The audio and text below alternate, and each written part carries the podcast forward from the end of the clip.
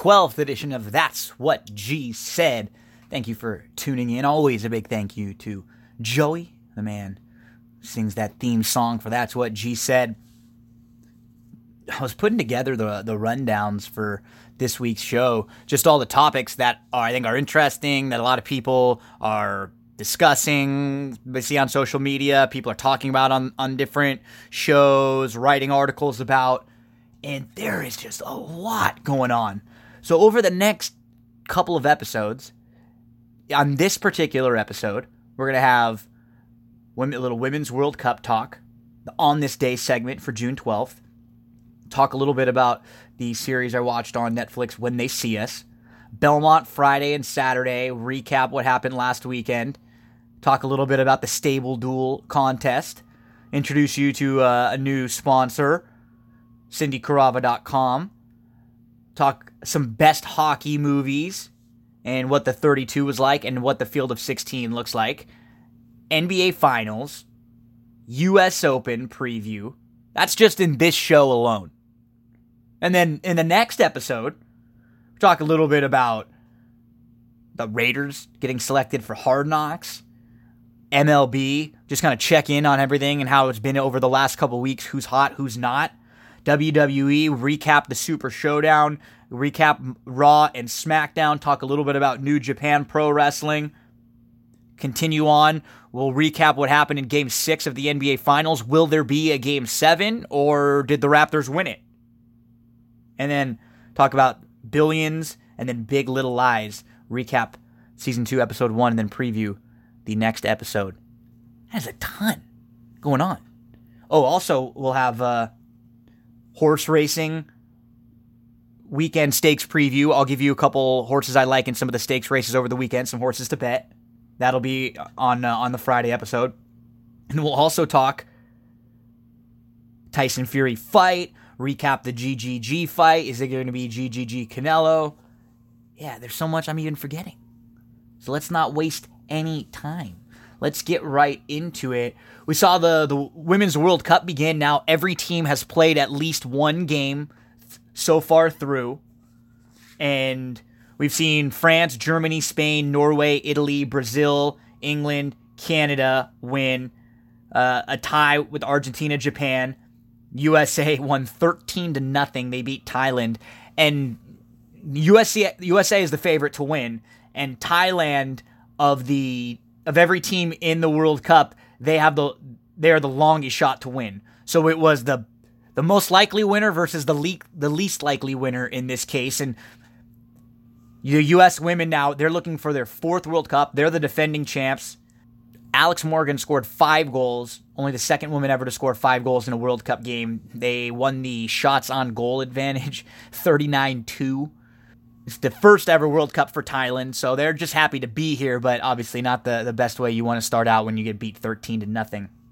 There's been a lot of talk about the USA. Did they need to rub it in like that? You know, 13 nothing. My thoughts on it. Remember, at this stage of the tournament, goal differential does matter. So, goals scored matters. Pitching a shutout matters. That matters. I'm not concerned about all the goals they scored. I and and the for me towards the end when they're up 8 9 10 11 nothing the celebrations did seem a little bit too much cuz you know it's already out of hand at that point. But then to, to flip it the other way, right? This is the World Cup, the best tournament. All of these women have been working their entire lives to get here. This is the against the best teams and the in the biggest moments if they don't get to celebrate now and be happy about scoring a goal in the World Cup, when can they? Right? It, oh, it has to be the World Cup semifinal or only in the knockout rounds, right? So that's, you know, it's tough. It, and it's it's hard in the moment to turn that off, right? You do something well that you've been working for your whole life, you're succeeding. You're not allowed to be ecstatic about it and, and be happy and be excited. Something that you've been working towards forever. Nothing new for this team, though. They've been here before, a little different than the uh, the U.S. men. Next game for the women, they play Chile on Sunday, June the 16th, noon Eastern, 9 a.m. Pacific time, and then they'll play Sweden on June the 20th, and that should be the toughest game in their group. Sweden is the one, two, three, four, five, six, seven, eight, nine, like 10th choice right around there to win it all. So they're in the top half of, as far as the odds are concerned, of more likely winners. And so that should be the U.S. most difficult game in this in this first group. And you know, obviously they beat Chile. They're already going to be moving forward. Whatever happens in that in that Sweden game. So the USA, France, in order of their odds. USA 7 to 4, France 7 to 2, Germany 11 to 2, England 7 to 1, Japan 16 to 1, Netherlands 16 to 1, Australia 20 to 1, Brazil, Sweden, Canada, Norway, China, Italy, South Korea, New Zealand, Scotland, Argentina, Chile, Nigeria, Cameroon, South Africa, Jamaica, Thailand in order of uh, likeliest to least likely winner of the World Cup. Quick hit news. Wow in the NBA right now, there is just so much buzz. Player, it's like the finals aren't even happening right? We have a good NBA Finals going on, and this NBA Finals alone, with the Durant injury, with the injuries, with Kawhi and how incredible he's been, can the Raptors win? Can they, you know, dethrone this this big monster that is the Golden State Warriors? There's a lot of fun in that series, but we just keep hearing about Anthony Davis, Kyrie Irving, what's going to happen with the Lakers, with LeBron. All the it's amazing the soap opera and the drama that the NBA has come recently, now we just found out Anthony Davis told the Celtics again if they trade for him, he's leaving in a year. Kyrie Irving just changed his agent. He just parted with his longtime agent, and now he's expected to partner with Roc Nation Sports, who is Kevin Durant and the ties with Jay Z and to Brooklyn. Everyone is is talking about. So th- that's all going on just in the last couple hours in the next few weeks, there are so many teams that their future can very easily be flipped, right? June 20th is the NBA draft, June 30th is free agency. So if the Pelicans are trying to get this deal done right now because they want to, if they're going to get some picks back, they want to be able to make their own picks or deal those picks for someone they want. They want to do this before. And every all the talk about keeping Anthony Davis for a little bit in the season, if he plays one game for you and gets hurt and he's done for the year, you get nothing back for him. You get nothing. He just walks. So you have to get something for him. And now there are it's it, with with the Durant injury now. How does the Durant injury change where some of these players are going to go, or maybe where Durant's going to go? Maybe where Kawhi or Kyrie's going to go? Maybe the the the length, the turn, the length, because now we know that Durant's done for a year. He's out all of next year. He will not be playing.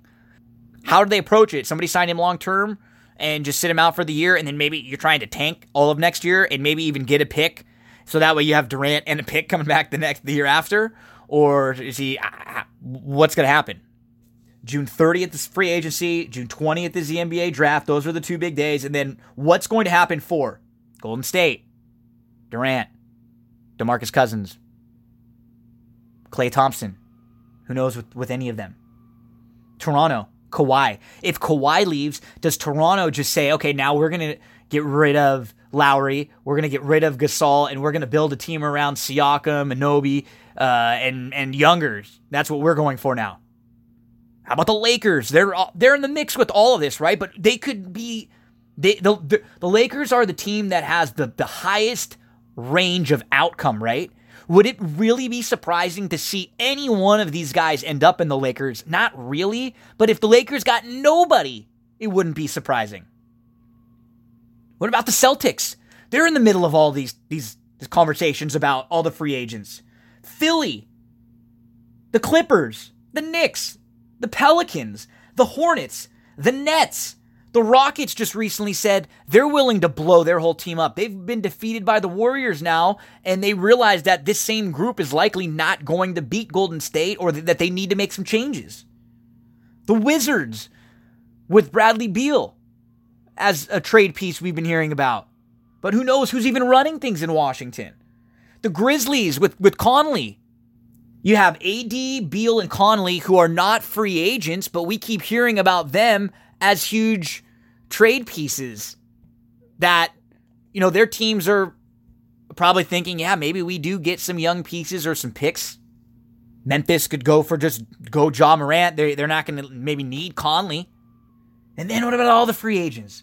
Durant, Kawhi, Klay, Kyrie, Kemba, Butler, Harris, Vucevic, D'Angelo Russell, DeMarcus Cousins, all of that movement, all the there's 13 teams that I just mentioned that are involved in all of these rumors. That's half of the league. These next few weeks are going to be insane in the NBA. So so crazy. So much fun. On this day, June the 12th, starting history. We're going to do a couple different sections of the on this day. 1665, England installs municipal government in New York City. 1701, the Act of Settlement names Sophia, the Princess of Hanover, the next heir to the throne, for a further provision of the succession of the crown in the Protestant line. 1776, Virginia adopts the Declaration of Rights. 1792, Captain George Vancouver discovers the site of Vancouver, British Columbia. 1864, the Battle of Trevilian, the Battle of Trevilian Station ends. This was the bloodiest and the largest all cavalry battle in the American Civil War. Major losses for the Union side. They had over 1,500 that were either wounded, captured, missing, or dead. 1897, perhaps the most severe earthquake in history in India. Shockwaves were felt over an area the size of Europe. 1923, Harry Houdini freed himself from a straitjacket while suspended upside down 40 feet above ground in New York City. 1942, Anne Frank gets her diary as a birthday present, a 13th birthday present from her dad. One of the more well-known like publications ever. 1964, Nelson Mandela sentenced to life in prison, South Africa, for cap, uh, for conspiring to overthrow the state. Served 27 years later, when released, became the president of South Africa from 1994 to 1999. Let's move on to film and TV. Remember, I'm always using the uh, onthisday.com website where I, I find all the uh, the great information for these uh, on this day history segment. So, film and TV, 1939, shooting starts on Doctor Cyclops. I remember uh, this learning all about this movie in uh, film history class. It was the first ever American horror film made in three strip Technicolor.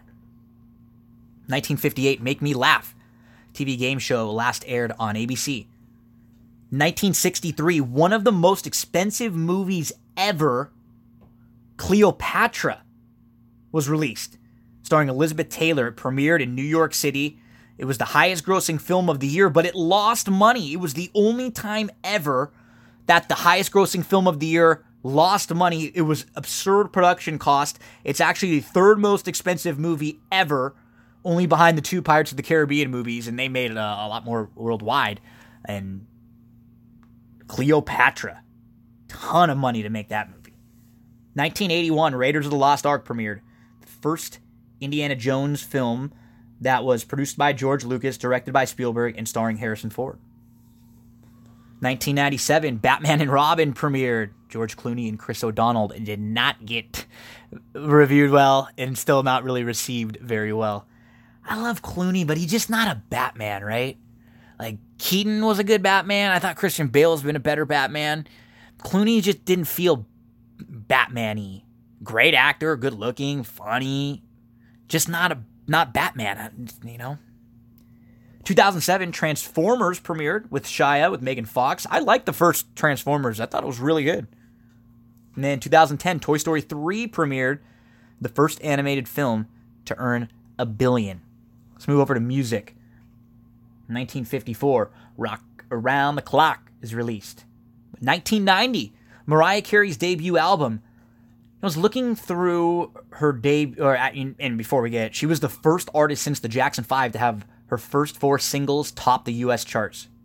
I didn't really love any the the ones I remember. I don't really remember the first one debut album songs as much. Maybe just because I was a little bit younger, but we talk a little You'll always be my baby. Or uh, One Sweet Day, Boys to Boyz II Men, Little Fantasy, or All I Want for Christmas Is You. Just like honey. Oh, yeah. Some of those, or yeah, little One Sweet Day, I'd, I'd, probably put up there. But that first album, I didn't remember, or I, I guess I didn't love any of the songs as much. Into sports. 1880. Johnny Richmond pitches the first Major League Baseball perfect game.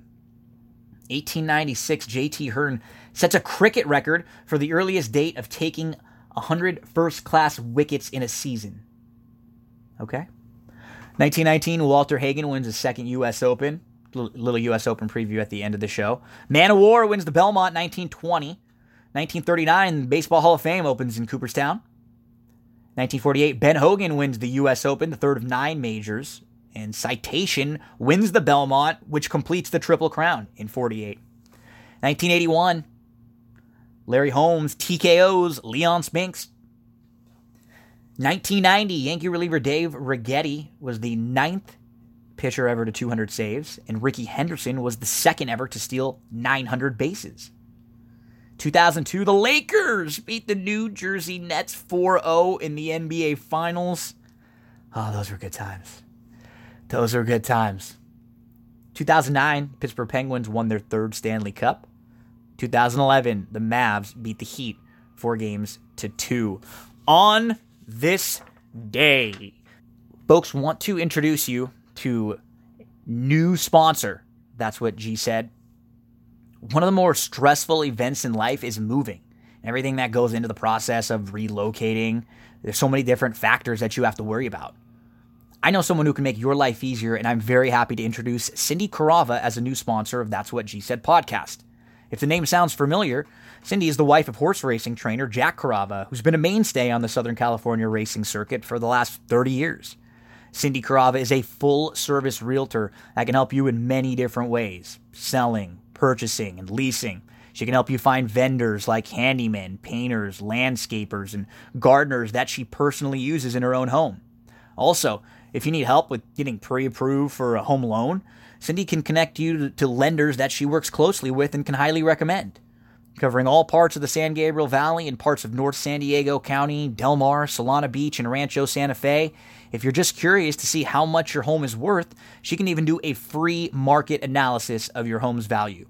You can find Cindy on Facebook, Instagram, YouTube, reviews about her on Yelp and Zillow, or the easiest way, cindycarava.com. You can find all of her information there.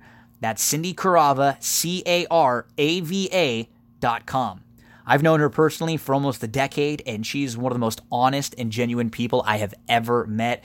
Folks, she is exactly the type of person you can trust with any of your real estate needs. Get to cindycarava.com right now. Lots going on in the uh, what I'm watching department. Obviously, there's always a million different sports I'm watching, but this weekend in particular, watched Big Little Lies, Billions. We'll talk about those both in the next episode. What I'm going to talk about in this episode is when they see us. If you did not check out the When They See Us series on Netflix, it is it is excellent. Really, really good. It the story is the the real story of the Central Park Five, the boys who were wrongfully accused of committing a rape and assault in 1989.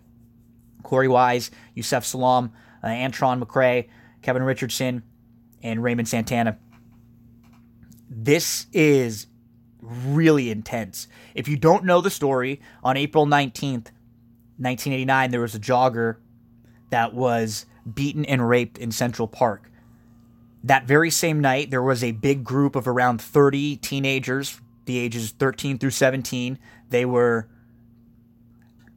out in the park, quote unquote, wilding out, harassing people, throwing rocks, scaring people in the park.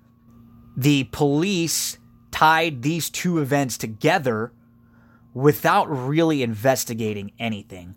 And you see all this side of the story in the series. They forced these 14 to 16 year old boys to confess things that they did not do. They held these boys without food, drinks, and sleep for over 24 hours. They told them, if you just agree to this, we're going to let you go. Now remember, these are kids. These are kids that are scared in the police office, hungry, without sleep. I mean, it was it was intense. It's uncomfortable to watch at times. The series is very, very well done, and I think it's worth your time.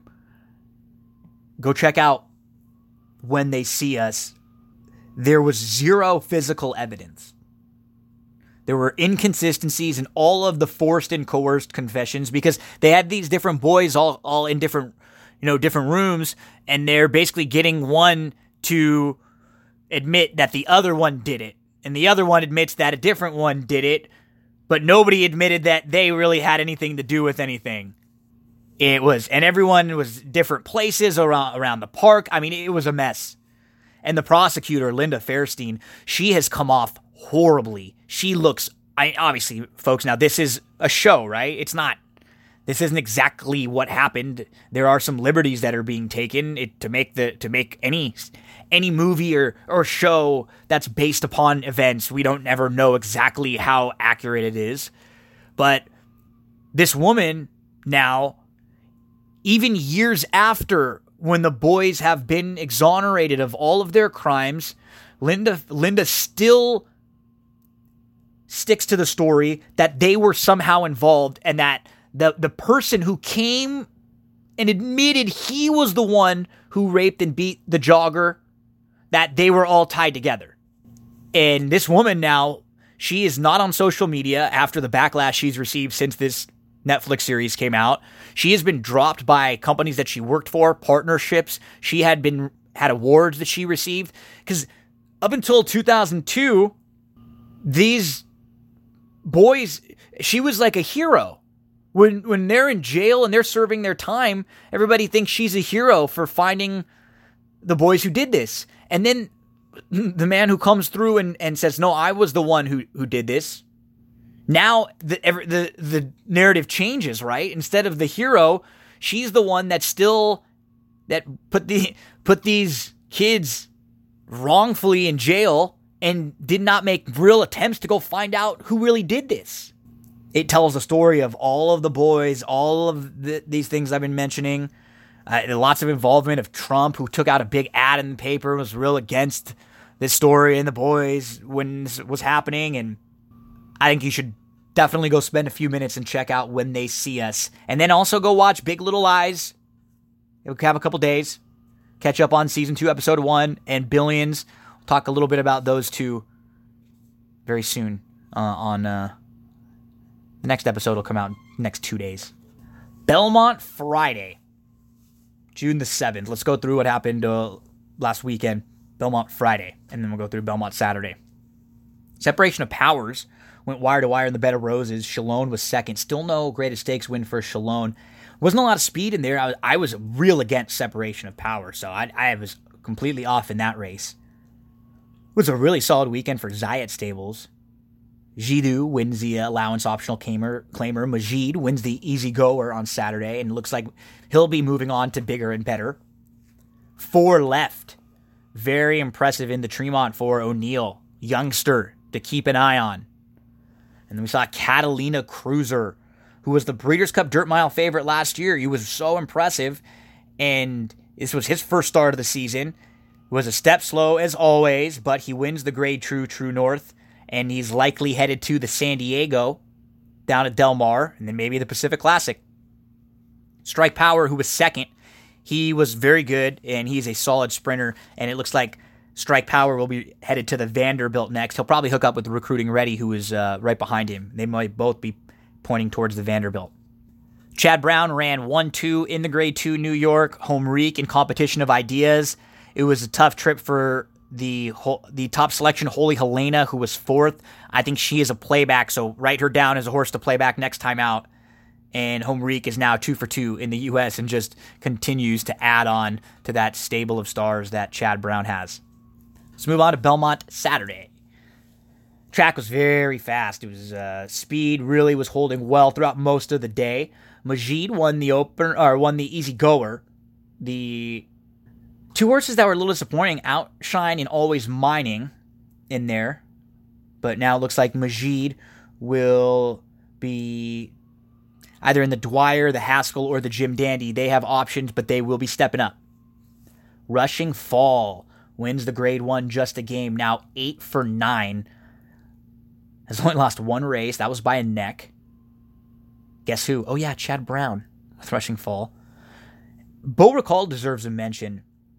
She has been very good this year. Five races, three wins in a couple seconds. She's only lost to Rushing Fall and Mitchell Road, a couple very nice ones. So Beau Recall continues to improve. She's in that top tier.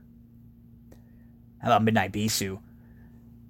She's been unbelievable now. Four for four. She's won the grade three Houston Ladies, the grade two Azeri, the grade one Apple Blossom, the grade one Ogden Phipps, and she's so handy. The way she won, she was chasing lone speed in a small field. She was not favored. The, the track was playing nice to inside speed. She sat behind and she just came around and just went right by. We saw some awesome performances, though, over the weekend. We really did.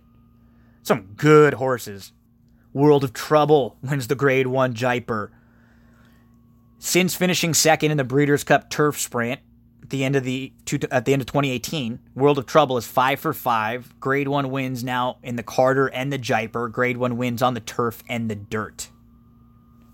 Guarana winning the Grade 1 Acorn in just her second start by six. She was favored over and easily defeated Serengeti Empress. And actually, Serengeti Empress ran very well to hold second in defeat.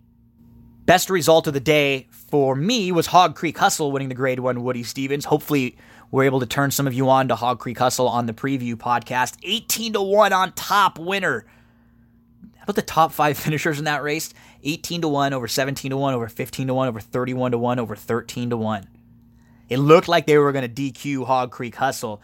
He caused mind control to check, but I will say it also did look like mind control was backing up just inconsistencies in the disqualifications that we've seen again. There was a disqualification earlier in the card that was different than this one, that was different from the Derby. And remember, they're different jurisdictions. That's one of the problems. Met Mile. This is the race that I think has been a little, I don't say controversial, but there's been some debate about. We know the track was playing very fast, right? There were a lot of races where nobody was coming from behind. Mitole won I think he was very impressive, and let's take nothing away from Mitole. He proved he can continue to go a little farther. He's a very, very nice animal. He won his seventh straight. Maybe even he's the best horse in the race. But the way this race was unfolding, McKinzie was going to win. Mitole has never faced or held off a horse as good as McKinzie or a horse who has as much bottom and fitness. Mitole runs against a lot of sprinters. And so this is a different type of horse Mitole, that Mitole was going to have to hold off. If we didn't know the names of Mitole and McKinzie, we were just watching the race and what happened, we would have looked at it and said, okay, if, if not for the trouble that McKinzie had, he's going to win this race. Now, Mitole did have to deal with a lot of pressure, right? Between horses, dealing with a bunch of other speed. Not like he had some easy trip, but he had an opportunity. McKinzie didn't have an opportunity. McKinzie can't win the race in the first part of the race when he's just sitting back in the clear, right? The only chance he has to start his run, he was stopped two different times. Legit trouble when the momentum was moving best multiple times and he was asked for a run. Mitole ran hard all the way, but he was never impeded. That's the thing. He was never impeded. He had a tough race. I and a lot of people are saying, yeah, Mitole ran better, but the, the you can't judge it because it's an incomplete for McKinzie, right? It's an incomplete. And I did I need McKinzie? Absolutely. But the the funny thing is, generally, if I need a horse and they don't run well, or they don't win for me and they're just in the back, I'll be the first to be like, ah, they didn't run well for me. I genuinely think McKinzie was going to win this race, whether or not I had a bet on him. I mean, when you go through the the the chart, the notes, they they kind of discuss the the trouble that McKinzie had. McKinzie guided over to the inside shortly after the start, became the third along that route when Thunder Snow secured the pocket coming up to the conclusion of the backstretch. Bided time during the run around the bend began to inch his way to the outside as three quarters was being completed. However, getting however gotten caught behind a wall of equines was about three wide at the commencement of the stretch run, still lacking room with any of sort which to launch a rally of his own. Checked when in close proximity to the heels of Thunder Snow, just inside the eighth pole, was then steadied a few strides later when beaten to the position by the same opponent, angled into a firm fit on path two right afterwards, attaining racing clearance for the first time during the stretch di- drive, kicked in willingly when given his cue, split flo- foes late, and got up for the place. He had no shot. I mean, you don't generally see comments about a horse that are that much. That's a lot. That was all in the Equibase chart. That wasn't my words. Those were in the Equibase chart. So, Mitole fans, I know he's great. He's awesome. I just think he would have finished second in this race. And that does like there are many races where the best horse finishes second or third because the way the race shapes up. The way it was shaping up, McKinzie was right into contention, just nowhere to go. And unfortunately, it's a bummer because I just don't think we're going to see them race against each other, right? It sounds like McKinzie's going to run the Whitney, and it sounds like Mitole is going to be the Vanderbilt or the Forego. Next, back to sprints. Thunder Snow came out of that race too, and he's awesome. He, he just keeps running well. Finished third. He will run in the Whitney next, most likely. We get to bricks and mortar, Chad Brown runs, runs one, two, three with bricks and mortar, Robert Bruce, and Raging Bull. Bricks and mortar is now nine for eleven overall, four for four on the year. He's won five in a row, and his wins are recently the Grade 1 Pegasus World Cup Turf, the Grade 2 Muniz, the Grade 1 Turf Classic, and the Grade 1 Manhattan. Brown won seven of the 18 stakes from Thursday through Saturday over the weekend. In the Belmont, Sir Winston, great ride by Joel Rosario. And it was not the case with Tacitus, who was a wide second and maybe a little wider than what he needed to win the race. We'll leave it at that. Then Joevia runs third at a huge price. So it's Sir Winston, Tacitus, Joevia, Tax was fourth, Master Fencer, Spinoff, Everfast, Intrepid Heart, War of Will, Bourbon War. The Preakness horses didn't run very well, right? Everfast, War of Will, and Bourbon War. War of Will and Sir Winston both could prep in the Jim Dandy for the Travers, as could Tacitus. So we could see all of them in the Jim Dandy. Midnight Bisou Looks like she'll be headed towards the Personal Ensign. August the 24th, World of Trouble could be the Vanderbilt or the Troy. Yeah, if we got World of Trouble, Mitole, Strike Power in that Vanderbilt, that would be a lot of fun.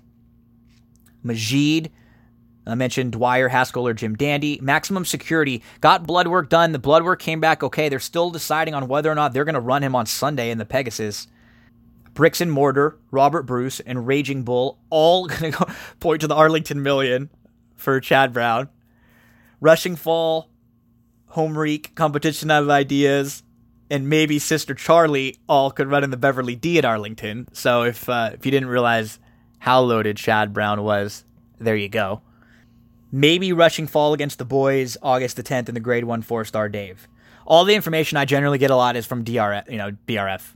So um, DRF's are, I think the best place. You, you, when you get the news and the notes, that's where I get a lot of the articles and who's going where and what's happening, or just from you know being on social media and seeing uh, some of the connections say they're going to go to a certain place. Guarana could be in the CCA Oaks next, or the test depends on if they want to stretch out to a mile and an eighth or go seven furlongs in the test. July 20th or August 3rd test. Separation of powers, likely the honorable miss, and then the ballerina Cambier Parc, pointing towards the Belmont Oaks. Tax, looking towards the Haskell. Bourbon War, who did not run well in the Belmont, he was dead last. They will will likely try. They're going to give him a month off and then maybe point to grass. They have a race circled on August the 25th. That might be a good spot for Bourbon War to try the green for the first time. Staying in the horse racing world, if you saw over the weekend a lot of stable duel, stable duel. Stable Duel. I was tweeting and Facebooking and Instagramming about it, and there were a lot of people on social media talking about it. What is Stable Duel? Okay, I'll tell you right now. It is fantasy horse racing. So, if you've ever played DraftKings or FanDuel, something like that, you understand. If you haven't, don't worry, it's not hard or difficult to, to understand. What happens is you have a salary cap. You have a certain amount of money that you're allowed to spend, and you have 10 slots that you have that you need to fill with that salary cap. And you have the entire racing card that we played with on Belmont Saturday where you could fill. The way it works, if there's a horse that's a heavy favorite, they're going to cost you more of your salary cap. It's going to take more to, to pick a couple heavy favorites. So that in, you you cannot pick the favorite in every race. It will not allow you to. You have to pick and choose. Other races you have to use longer shots. So you really have to handicap. You get points if your horse runs first, second, third, fourth, or fifth. You get points, extra points based on how many lengths they win by. Now you don't get extra points if they're based based on the price of the horse because that's already built into the salary cap price, if you get a long shot to win for you, that's awesome. And that is almost double or triple because th- that means that you're going to have some other races where you have heavy favorites coming up and more logical winners coming up. There's a lot of strategy to it. It's really fun. And what's great about it is it gets you involved all throughout the day. You're watching, you're seeing yourself move up and down the leaderboard you you know you're picking your races where you go okay this race this is the race where I don't think you can beat the favorite. This is where let's just just pick this course. He's going to be first or second. He's going to be right there. And then these other races, okay, wide open. Let's take a shot here. We can use this course who's not going to take up as much of our salary cap. It's a lot of fun. If you are a horse racing fan in any way, I'd recommend it. If you're a gambling fan in any way, I'd recommend it. If you're just a sports fan or a fantasy sports player in any way, I'd recommend it because it's it's like anything, different strategies to it. It's not even necessarily about all the horses. It's about okay, which races are the best to chuck or go against the heavy favorites, or which you know how are you going to make an approach to setting up your your team with the salary cap? Are you going to go, you know, a, a, a, lot of second, third type choice horses, or are you going to go a couple heavy favorites and a couple bombs? Do you go more steady, or do you go like that where, you know what, if I can get one or two of those bombs in there, and then I know I have a couple heavy favorites that are going to be really tough to keep out of the money? That's what's great. There's just so much strategy to it, even more so than handicapping the races, right? And so if you don't have a ton of money some weekends, like let's say it's an off weekend for your pay weekend. Hey, I know a lot about that. Let's say your uh, your kids or there's something comes up and you just don't have the money saved up, but maybe you have a few bucks that you can play. That's what's great about something like Stable Duel. You can get involved in, in the contest and they'll they'll let you know when. And you don't have to spend, you know, thousands of hundreds to thousands of dollars betting. You can get involved for a little bit, and then once your team is set, you're set for the whole day. You can watch all the races, you have handicapped them all, your opinion's there, and you've got that action. Get to stableduel.com, follow Stable Duel on Twitter at Stable Duel. I had a blast. I was, let's see, up to fourth at one point. Ended up finishing 21st. And of course, they were paying out the top 20, and I was 21st. But they had over 300 entries in the contest first time out. And in this particular case, you had 10 slots where you could pick 10 horses throughout the card, any races. You could pick multiple horses in the same race if you want. But I don't really like doing that because I want to give myself an opportunity to win every race, right? Maybe there's a race where you feel like they exact the exacta is boom boom, and then the other race or two you don't feel as confident about, so you just steer clear. I understand that, but I want to give myself a shot every race, so I'm always I went for you know ten different races. What else in my notes? Yeah, um, I think 306 entries throughout the day, and they only promoted this thing for a day, really. So these contests moving forward will be awesome. I think they're going to have great participation, even more. There'll be even more options. They've been going through the feedback, and that's what's great is that they want to get everyone's feedback. If you played in the first contest, send them some of your feedback. Let them know things that you liked. If there was something that you think maybe could slightly be changed or altered, maybe we could find this here or that. That's what they want to hear. They they want this thing to be great, and they, the team I've, I've spoken with uh, a couple different people, and they are just 100% behind making this a great user fan friendly site, a, a, place to go and it's kind of a new a new thing in horse racing. There's been a lot of positive buzz about this and to be fair there's not a lot of positive buzz about new things in horse racing or even a lot in horse racing lately. So I've not heard anyone really that that disliked the way this went. It was a ton of fun like anything, I'm sure there will be a, a, few changes or alterations in the next contest or as it moves forward. But follow Stable Duel, get to stableduel.com. That way you'll know the next time they have a contest. Right now, it was just on the iOS, so you could play through your iPhone or your iPad, but it is coming through the Android. Ask around. It was a lot of fun. You, you know, you these people won money for nothing. It was a free. This contest was a free contest. It was real easy to get to, to get through, right? Wasn't difficult to fill out your team and to get going. Great job. First time out, stable duel. I'd say in their uh, their first time as a first time starter, I think they broke their maiden very, very impressively and very nicely. Stable duel. Heavy chalk, second time out to perform well. Great job, stable duel. Moving on to hockey. It is uh, Stanley Cup final week, game seven, happening today. So we are talking the best hockey movies ever. And there are 32 that that made the initial grouping. Here are the, the 32. Slapshot, Miracle, Mighty Ducks, Mystery Alaska, Red Army, Youngblood, Goon, D2, and The Rocket were like the top tier ones. And then everyone else had a play in when they had buys. Face Off, Broad Street Bullies, and Slapshot 2. They were in a group. Slapshot 2 won that group. Touch and Go, Net Worth, Goon 2, and Genius. They were in a group. Goon 2 won that group.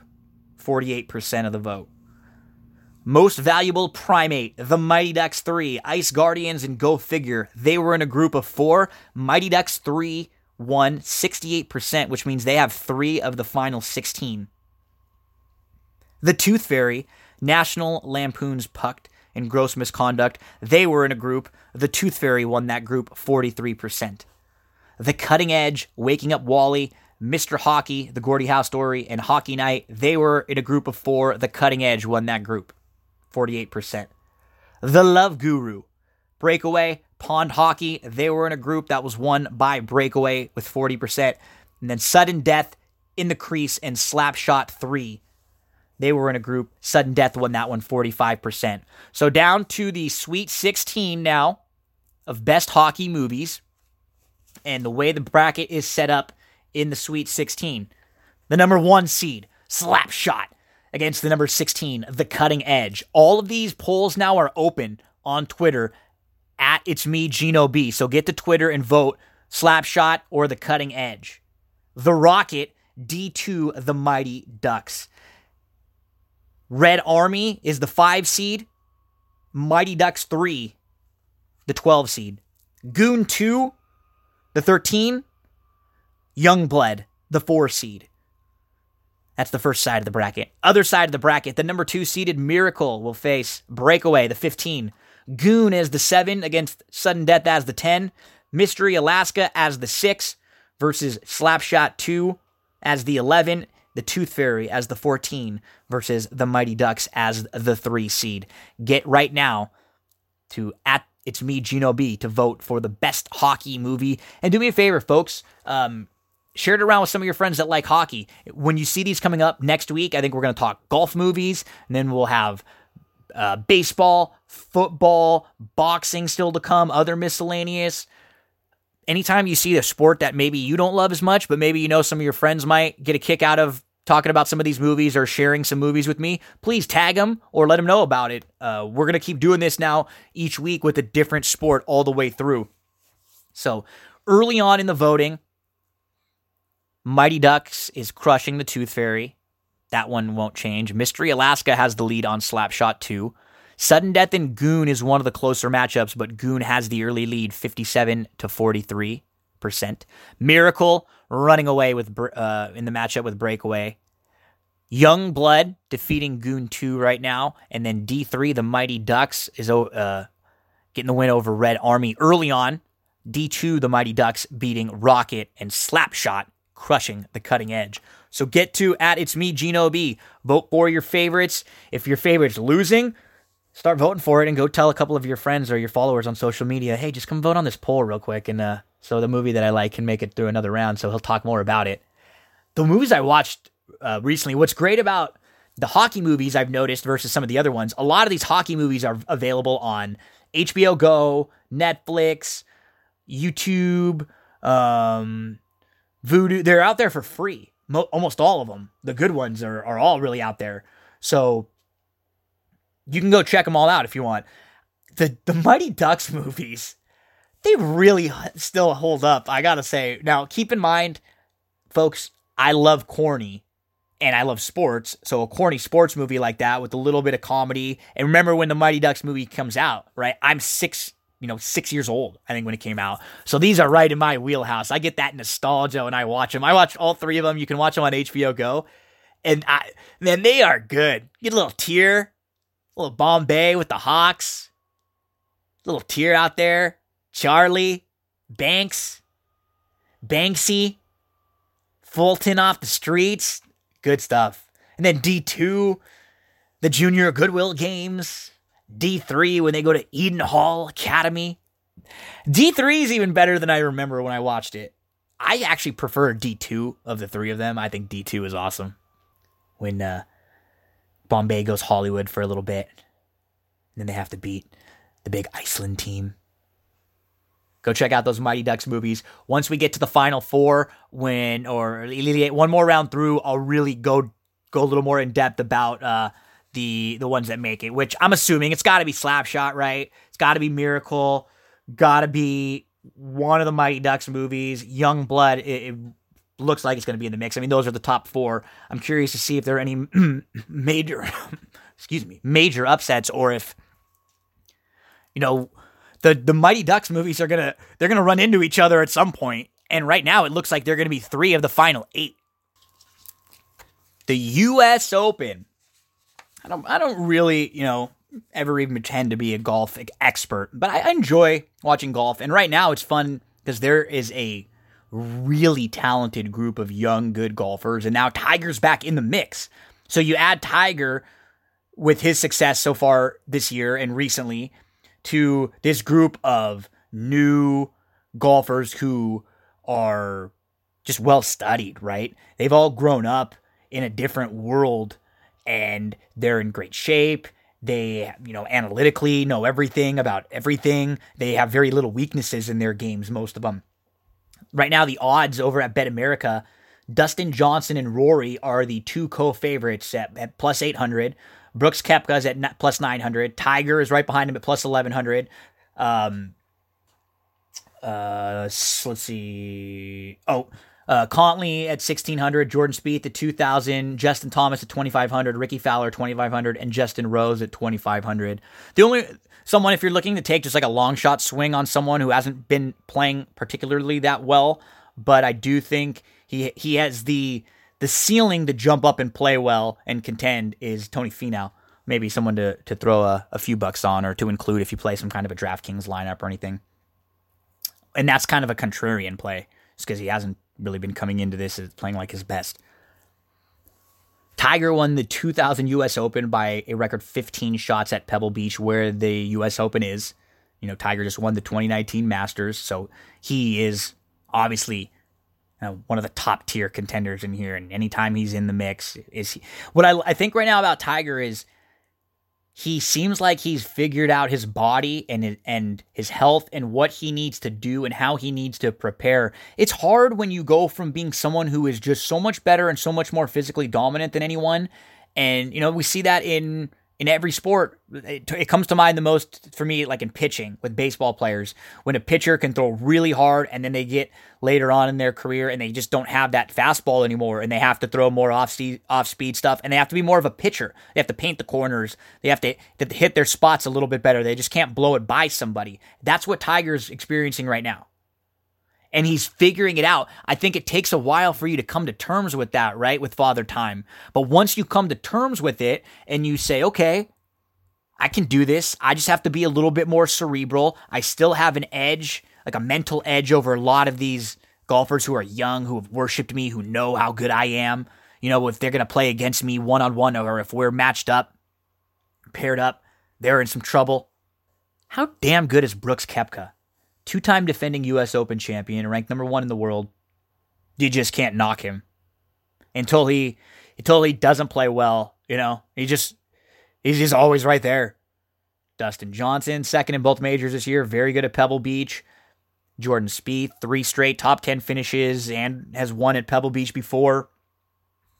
Course play strong to iron golfers. That's where Tiger, maybe one of the better of all times in that department well, in every department, but Patrick Cantlay, the video he showed on Instagram of how thick the rough is.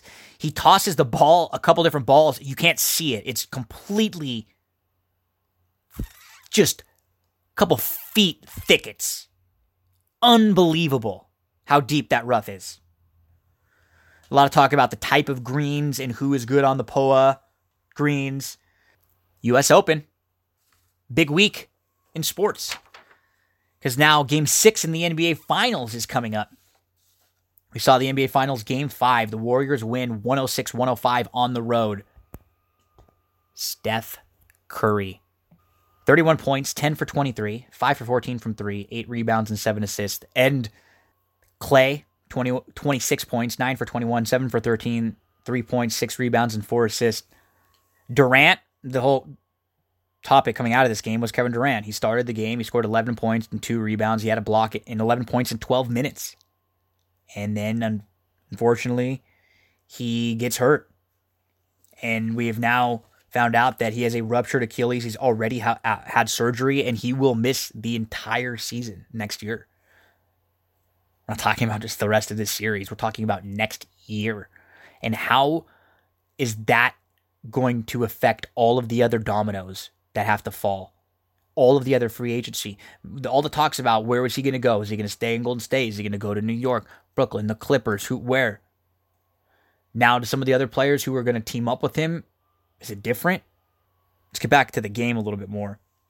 Draymond at 10 points, 10 rebounds, 8 assists, a steal on the block. And then Boogie, when they get some contributions from DeMarcus Cousins, you know, they get the 14.6 rebound, the assist, the steal, the block. They need that when Durant is out because their roster is depleted right now.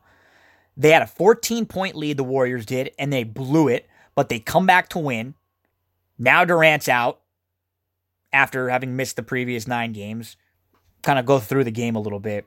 Golden State was up by six at the end of the first quarter. They're also up by six at the half, by 10 with 450 left in the third. And with a minute left to go in the third, they're still up nine. End of the third, they're up eight. Like they're right in that. They increased their lead from halftime. They're playing well.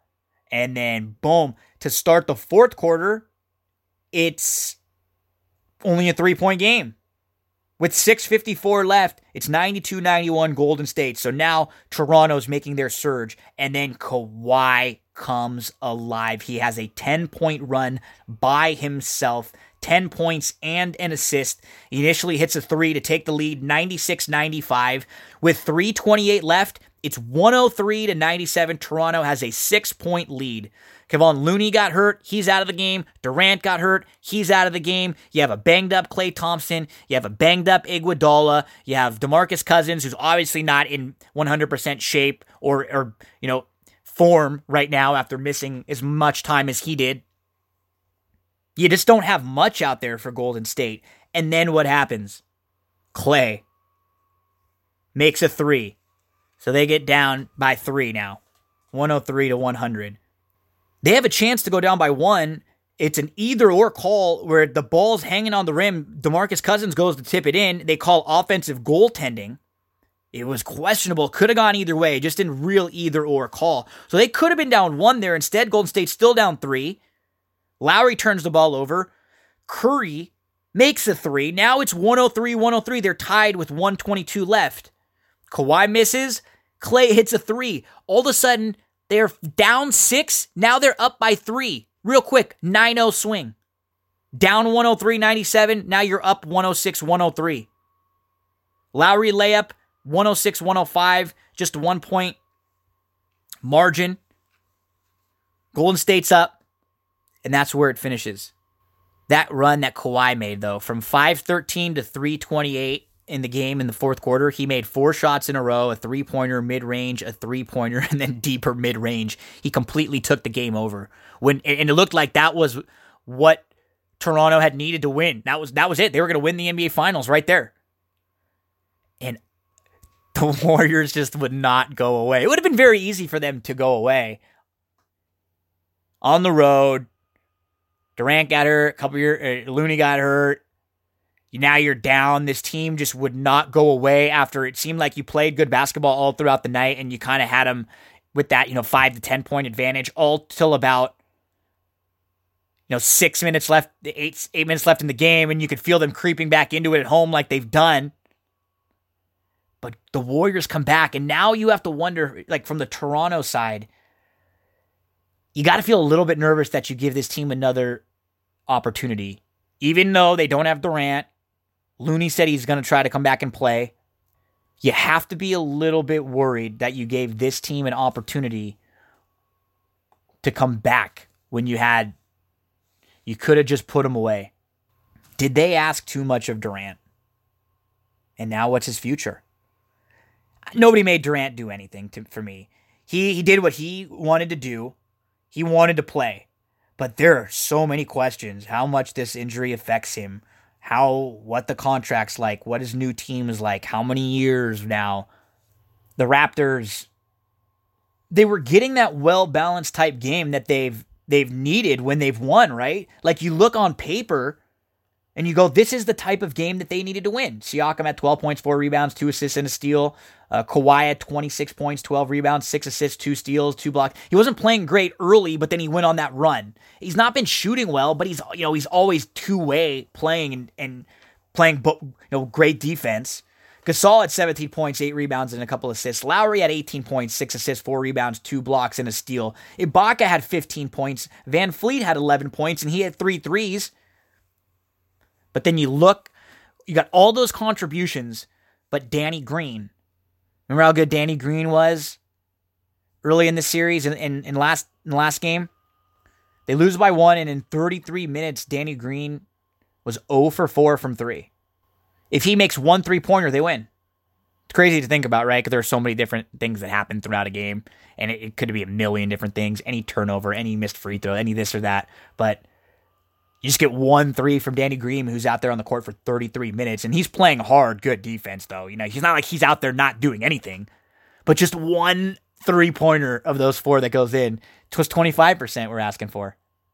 Now we go game six at Golden State with no Durant. What's going on with Looney? Is he going to play? So, what does Golden State's roster look like? Draymond, Curry, Klay, Iguodala. Okay, you have those four. Then you have Cousins, Jordan Bell, Fonzo McKinnie, Bogut, Livingston, Quinn Cook, Jonas Jerebko. I mean, we're still talking about four players that are all stars, five if you talk about former all star and Iguodala, like legitimate players, but Iguodala is past his prime. Klay's not as good as Klay's playing right now. He's still, you can't say he's 100% after his recent injury. And then the Cousins isn't, you know, himself. So this team, one thing, you know, another a lot of people don't think about if you don't have Durant to start the season, or, you know, you have other people filling in the money or the spots where Durant would be. The previous Golden State teams had a little bit better bench. You know, they had Harrison Barnes there instead of a Durant. And so it's not that they didn't have, they just didn't have Durant. They had other players filling those roles. And you look at Toronto just on paper, right? Their roster is better. Kawhi. And then you get Siakam, Lowry, Marc Gasol, Danny Green, Powell, Ibaka, VanVleet. That's not a bad one through eight. It's really not. You have options with your bigs. You have uh, options with your guards. You have Kawhi who can handle the ball. They're very versatile.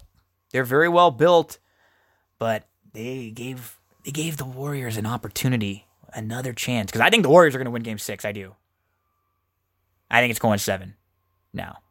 But I you know I picked the Warriors all along. I've been against Toronto in three consecutive series. I'm not afraid to admit that, but it's not that I'm against them. These games are awesome. I don't mind if Toronto wins. I just picked against them in, in a prediction. It wasn't that I dislike Toronto and don't want them to win. I genuinely thought Philly would beat them. They lost in game seven there.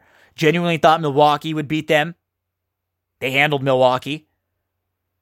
Isn't it crazy how quickly things turn for Toronto, right? They were down 1 0 to Orlando. They were down 2 1 to Philly and down 2 0 to Milwaukee. And they were up 3 1, now 3 2.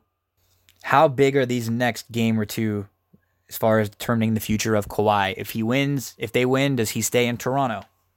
Here's the thing Golden State won this game with Toronto playing well on the road, the Durant injury. In the last couple minutes, they had a Draymond backcourt violation, DeMarcus Cousins offensive goaltending, and a moving screen. He was getting taken advantage of on defense. Two goaltendings, really, in a moving screen in the in the last five minutes, and they still won. They had that, yeah.